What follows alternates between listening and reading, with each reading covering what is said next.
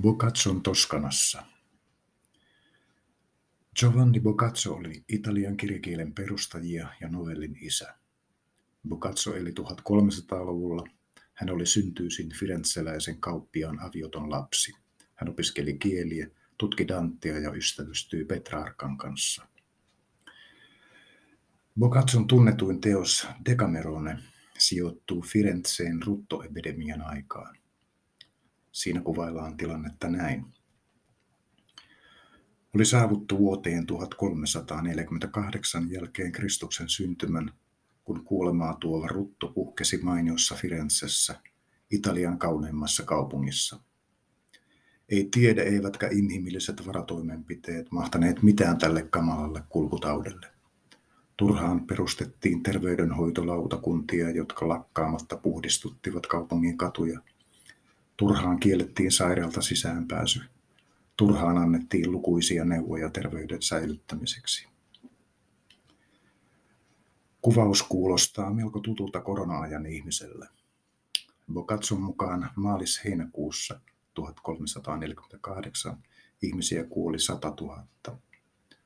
Tautiepidemia jylläsi myös vuoden 2020 Italiassa pahiten Euroopan maista – ja samaisella maalis-heinäkuun jaksolla kuoli koronaan Pohjois-Italiassa 35 000 henkeä ja elojoulukuussa saman verran. Samoin kuin 700 vuotta aiemmin, taas kiellettiin, puhdistettiin ja neuvottiin.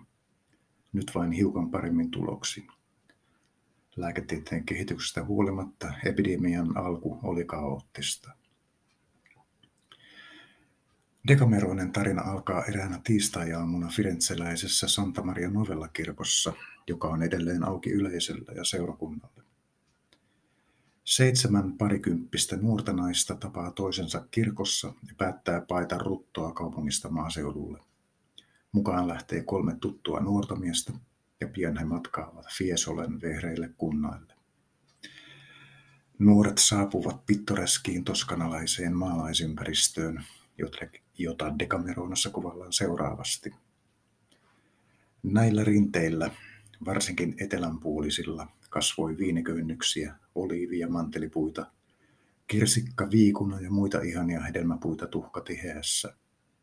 Pohjoisrinteet olivat matalan, tiheän tammiat saarnimetsän peitossa, ja laakson pohjaa varjostivat kauniit kuuset, sypressit, pinjat ja laakeripuut, jotka kasvoivat kauniissa järjestyksessä – ikään kuin taitava puutarhuri olisi määrännyt niille kasvupaikat. Seuruen majoittuu Kukkulalla sijaitsevaan linnaan, nauttii herkkuja ja viihdyttää itseään tarinoilla. Sääntönä on, että saa kertoa vain sellaisia tarinoita, jotka tuovat iloa. Jokainen kertoo yhden tarinan jokaisena kymmenenä päivänä, joten kaikkiaan juttuja kertyy sata. Tarinat ovat peräisin eri lähteistä. Osa on vanhoja tuttuja ja osa Boccaccion omasta sulkakynästä. Jokaisella päivällä on oma teemansa. Ensimmäisen päivän teema on mikä tahansa tarina. Toisen päivän vastoinkäymisestä onneen. Kolmannen älykkyydellä päämäärään. Päivä neljä. Traaginen rakkaustarina. Päivä viisi Rakkaustarina vastoinkäymisestä onneen. Päivä kuusi. Sukkeluudet ja pistopuheet. Seitsemän. Vaimon kepponeen miehelleen. Kahdeksan. Sekalaisia kepposia. Päivä yhdeksän. Tarina oman valinnan mukaan. Ja viimeisenä päivä kymmenen. Ylevä teko. Tarinat kuljettavat lukijoita pitkin Eurooppaa ja idempänäkin. Lontoo, Pariisi, Marseille, Kreta, Kypros, Konstantinopoli vilahtelevat firenzeläisten matkakertomuksissa, joissa naiset ovat kauniita, miehet ylhäisiä ja papit velttoja loiseläjiä. Tunnelmakehyskertomuksessa on kuin kesäillan unelmassa. Nuoret käyskentelevät kasteisilla nurmikoilla ja sitovat kukkaseppeleitä. Illan viileydessä he tanssivat ja laulavat lemmenlauluja. Sopivia vai sopimattomia lemmenluorituksia? Onko Decamerone säädytön? Minkä ikäisenä sitä sopii lukea? Nämä ovat ikuisuuskysymyksiä ja kirjasta onkin aika ajoin tehty siistittyjä painoksia nuorisolle. Herman Hesse kertoi lukeneensa Dekameronen sen tapahtumapaikalla Mumnonen laaksossa. Hän söi lukiessaan tuoreita sitruunoita ja pani aina siemenen taskuunsa, kun novellia voitiin pitää säädyttömänä. Lopulta taskussa oli 39 siementä. Säädyttömiä oli siis kutakuinkin kolmannes tarinoista, ja Hessen mukaan kirjaa voi näin ollen pitää säädyllisempänä kuin itse elämää. Silti naisista puhumista ja kepeää tarinointia ei Bocatson aikana pidetty oppineelle miehelle sopivana. Bocaccio kommentoi arvosteluja Decameronassa seuraavasti. Toiset ovat pitäneet sopimattomana, että ikäiseni mies puhuu lakkaamatta naisista ja koettaa olla heille mieliksi. Edelleen on monia, jotka tuntuvat olevan kovasti huolissaan minun kirjailijan maineestani ja väittävät, että minun olisi parempi pysytellä Parnasson muusain parissa kuin kertoilla teille tällaisia turhuuksia. Decameronia kirjoittaessaan Boccaccio oli nelikymppinen, ja, mutta vanhemmalla iällään itsekin tuomitsi teoksensa ja sortui jopa suoranaiseen naisvihaan. Kuitenkaan pehmoporno ei ollut lukijoiden suurin närän aihe, vaan pikemminkin puhe kirkonmiesten toilailusta. Dekameronista on jopa aikoinaan toimitettu kirkolle kelpaava laitos, jossa huonosti käyttäytyvät papit on muutettu porvareiksi ja käsityöläisiksi.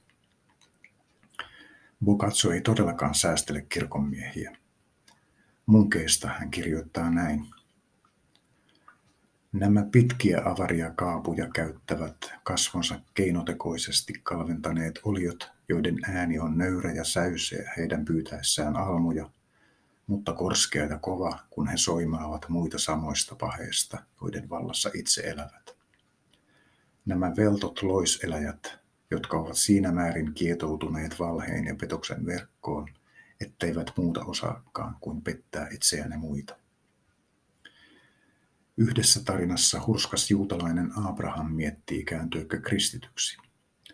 Hän lähtee Roomaan katsomaan, kuinka hurskaita paavia kardinaalit ovat. Seurattuaan kirkonmiesten mässäilyä ja paheellista elämää Roomassa, hän kertoo ystävälleen pitävänsä paikkaa pikemminkin perkeleen työpajana kuin pyhänä kaupunkina. Kaikesta päättäen kelvottomien kirkonmiesten tavat olivat yleisesti tiedossa. Luultavasti Bogatson kuvauksissa on totta toinen puoli, vaikka ottaa huomioon kertojan vapauden.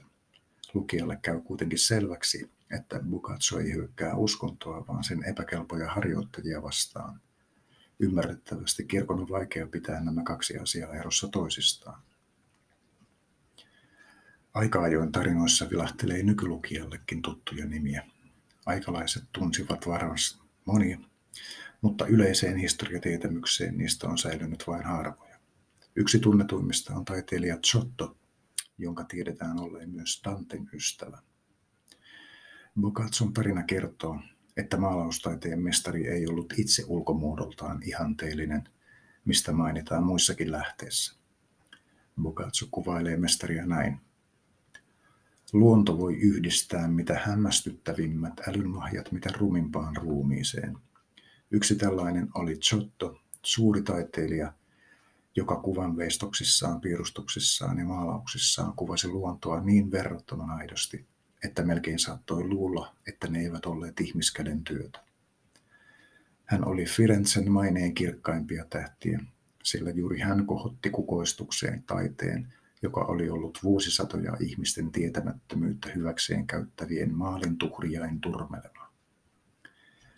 Erässä tarinassa taiteilijan matkakumppani kysyy, kuulehan Giotto, jos meitä vastaan tulisi joku vieras, joka ei ole koskaan nähnyt sinua, niin luuletko, että saisimme hänet uskomaan, että sinä olet maailman paras maalari? Piristävää tavata arkisen näköinen Nero Dekameronen muiden jumalaisten keikareiden joukossa. Tarinoissa sattuu ja tapahtuu. Missään Italiassa ei kuule niin paljon hullunkurisia ja purevia sukkeluuksia, haukkumanimiä, pilkkapuheita ja sanaleikkejä kuin Firenzessä, kirjoitti Herman Hesse. Decamerone tuntuu toden totta heijastelevan hengeltään firenzeläistä ympäristöään. Tarinat etenevät kepeästi ja sisältävät yllätyksellisiä käänteitä. Nokkeluutta ja hevosen leikkiäkin pidetään arvossa. Meno ei ole ylevää, vaan tuntuu suorastaan kehottavan yksinkertaisten ihmisten huijaamiseen. Henkilöt ovat tyyppihahmoja, jotka edustavat omaa ammattiaan tai yhteiskuntaluokkaansa. Tässä mielessä tarinat tuntuvat 1500-luvun italialaiselta katuteatterilta, jossa näyttelijät tapaavat esittää samaa roolia koko ikänsä. Henkilöiden elämänkulun ratkaisee paitsi heidän nokkeluutensa myös lukuisat sattumukset. Henkilöt naamioituvat usein pyhiinvaeltajiksi, mykiksi tai jopa arkkienkeli Gabrieliksi ja lopulta yleensä paljastuvat. Käänteitä tuovat myös sekalaiset ihmeaineet ja itämaiset pulverit, joilla nukutetaan, myrkytetään ja tapetaan kumppaneita. Väkivaltaakaan ei karteta, vaan uskottomille naisille lähetetään tai pahimmassa tapauksessa syötetään rakastetun sydän. Naisista kuvataan ensisijassa ulkonäköä, toissijaisesti mainitaan säädyllisyys, syntyperä ja varallisuus. Boccaccion nuoruuden rakastettu oli nimeltään Fiammetta, jolle hän kirjoitti ylistäviä runoja. Myös yksi Decameronen seitsemästä naisesta on nimetty Fiammettaksi, ja kuulkaapa tätä kirjailijan kuvausta. Fiammettan pitkä kihara, kultainen tukka laskeutui viehättävästi hänen valkeille sametin pehmeille olkapäilleen, ja hänen pyöreähköissä kasvoissaan vaihteli väri liljan valkoisesta ruusun punaiseen. Hänen silmänsä säikkyivät kuin kesyttömän haukan, ja pikkusuun muodostamat huulet hehkuivat rubiineina. On siinä settiä. Juonen käänteeltään on varsinainen aareaitta. Monet sattumukset ovat tuttuja saduista ja aihelmia ovat myöhemmin hyödyntäneet näytelmissään sellaiset suuret nimet kuin Molière ja Shakespeare. Vaikka Decameronessa ei olekaan veronalaisten rakastavaisten Romeon ja Julian tarinaa, sen juoni unilääkkeineen ja sekaannuksineen on kuin Boccaccion maailmasta. Suoria poimintoja Decameronesta on kuitenkin esimerkiksi Shakespearean Cymbeline ja loppu hyvin kaikki hyvin näytelmissä. Jotkut käänteet tuntuvat erityisen voimallisilta, esimerkiksi kallisarvoisen metsästyshaukan tarjoaminen illallisena rakastetulle tai perintösolmuksen kopioiminen kolmelle pojalle. Italiassa elettiin 1300-luvulla kaupunkivaltioiden aikaa. Firenzekin oli sodassa tavan takaa toisia kaupunkivaltioita vastaan, eikä yhtenäisestä italialaisesta kansallistunteesta näy merkkejä. Tarinoissa viljellään letkautuksia muiden kaupunkivaltioiden asukkaista. Sienalaiset tunnetaan tyhmyydestään ja Venetsiaan kerääntyi kaikki roskaväki kalastamaan sameissa vesissä. Suupaltit kertovat asioistaan venetsialaiseen tapaan, hehän ovat kaikki suunpieksijöitä. Naiset ovat yleensä lumaavia kaunottaria, mutta pisan tytöt kelmeitä kuin sisiliskot. Nykylukijaa, tai ainakin minua, letkautukset huvittavat sattumuksia enemmän. Huumorintaju on ilmeisesti muuttunut seitsemässä sadassa vuodessa, sillä aikalaiskuulijat nauttivat juuri juonenkäänteestä. Naiset nauroivat puheille niin makeasti, että heitä olisi voinut vetää vaikka hampaat suusta. Vakivirka Firenzessä Danten selittäjänä. Boccaccio nimitettiin Firenzessä 1373 Dante-professoriksi, eli jumalaisen näytelmän julkiseksi selittäjäksi, josta virasta sai sata guldenia vuodessa. Hän piti yleisöluentoja Santo Stefanon kirkossa, joka toimii nykyään konserttisalina. Kirkko on hyvin lähellä Ponte Vecchiota, mutta kätkeytyy ovelasti muiden rakennusten taakse. Boccaccio ehti luennollaan käydä läpi jumalaisen näytelmän 17 ensimmäistä lukua. Viranhoito keskeytyi, kun Boccaccio kuuli 62-vuotiaana 21. joulukuuta 1375. Italian kirjallisuuden kovaan kolmikkoon kuuluvat aikalaiset Dante, Boccaccio ja Petrarca. Boccaccio ei tuntenut henkilökohtaisesti Dantea, sillä tämä kuoli maanpaussa, kun Boccaccio oli vielä lapsi. Sen sijaan Petrarkan hän tunsi läheisesti. He tapasivat ja kävivät kirjeenvaihtoa, vaikka myös Petrarkan perhe oli karkotettu Dante tapaan Firenzestä poliittisista syistä. Petrarka kuoli vuotta ennen Boccacioa, ja hyvän ystävän poismeno oli suuri menetys. Boccaccio jäi kirjallisuushistoriaan myös varhaisena elämäkerturina kirjoittamalla teoksen Danten elämä. Sen kirjoitusvuotta ei tarkasti tiedetä. Ilmeisesti se valmistui Decameronen jälkeen ja ennen Dante-luentoja. Ensi kerran teksti painettiin jumalaisen komedian venetsialaisen laitoksen johdannoksi 1477. Boccaccio ei koskaan tavannut Dantea, mutta hän haastatteli tämän sukulaisia ja tutki jälkeen jäänyttä kirjeenvaihtoa. Ajan tapaan runoilijoilla oli todellinen tai kuvitteellinen ihan rakastettu, jolle kirjoitettiin ylestäviä riimejä. Dantella Beatrice, Petrarkalla Laura ja Boccaciolla Fiammetta. Danten elämäkerrassa Boccaccio puhuu paljon Beatricista, mutta tämän henkilöys jää epäselväksi ja kuolemakin tulee varhain. Boccaccio kuitenkin erittelee hartaasti avioliiton kiroja ja epäilee Danten avioliiton olleen onneton. Boccaccio itse ei koskaan mennyt naimisiin ja myöhemmällä iällä kirjoitti varsin katkerasti naisista. Itse asiassa Danten elämä on melko kummallinen elämäkerta. Se maalaa ihailevan ja rönsyilevän kuvan kohteestaan. Teosta on moitittu faktojen puutteesta, koska kirjailija uppoutuu uskonnollis-runolliseen pyörittelyyn, anekdootteihin ja sivuseikkoihin. Boccaccio kertoilee Danten käytöksestä ja ulkonäöstä. Hänellä oli leveä leuka, koukkunenä ja paksu tumma tukka. Hän pukeutui hyvin ja käyttäytyi sivistyneesti. Hän ei mässäillyt, vaan luki kirjoja ja mietti syvällisiä. Danten pääteoksesta, Dividan komediasta, Boccaccio puhuu eteerisen ihannoivasti. Dante kulkee jumalaisessa näytelmässään kuoleman jälkeen helvetissä, kiirastulessa ja paratiisissa, joiden mukaan teoksen kolme osaa on nimetty. Danten elämäkerrassa Boccaccio vastaa myös siihen kiinnostavaan kysymykseen, miksi Dante kirjoitti kansanitaliaksi eikä latinaksi, niin kuin muut ajan runoilijat. Sama kysymys hän koskee myös häntä itseään. Vastaus on, että hän halusi tavoittaa laajemman yleisön kuin vain latinaa osaavat oppineet. Kansankieltä käyttämällä hän loi uudenlaista kirjallisuutta, joka oli sekä oppineiden että oppimattomien luettavissa. Jumalainen näytelmä on italiaksi kirjoitettu runoteos, mutta Decamerone ensimmäinen italiankielinen suorasanainen teos. Hessen mukaan Boccaccio loi italian kielen uudelleen. Hesse kuvaa tuota sanankäyttöä näin. Dekameroinen kirjoja lukiessaan tuntuu jokaisesta aivan kuin kävelisi kukkivien puiden alla ja kylpisi puhtaissa vesissä. Kirjan sivuja lukiessaan tuntuu kuin kuulisi lintujen livertävän, lasten naura, nauravan ja vesien solisevan. Boccaccio vietti viimeiset ajat sukunsa kotipaikassa Certaldossa, jonne hänet myös haudattiin. Certaldo kuuluu Firenzeen, mutta sijaitsee 30 kilometriä keskustasta Sienan suuntaan.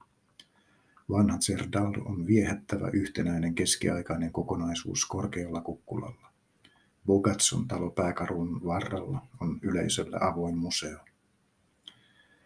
Paikkakunta mainitaan myös Dekameronassa, ja tarinoiden mukaan siellä asui aikoinaan ylhäistä ja varakasta väkeä. Siksi myös munkkiveli Cipolla kiersi siellä vuosittain almuja keräämässä. Hänet otettiin aina hyvin vastaan. Ei niinkään hurskauden takia, vaan siksi, että hänen nimellään oli paikkakunnalla hyvä kaiku. Cibolla merkitsee nimittäin sipulia, ja tämän kylän tienoilla kasvaa Toskanan paras sipuli.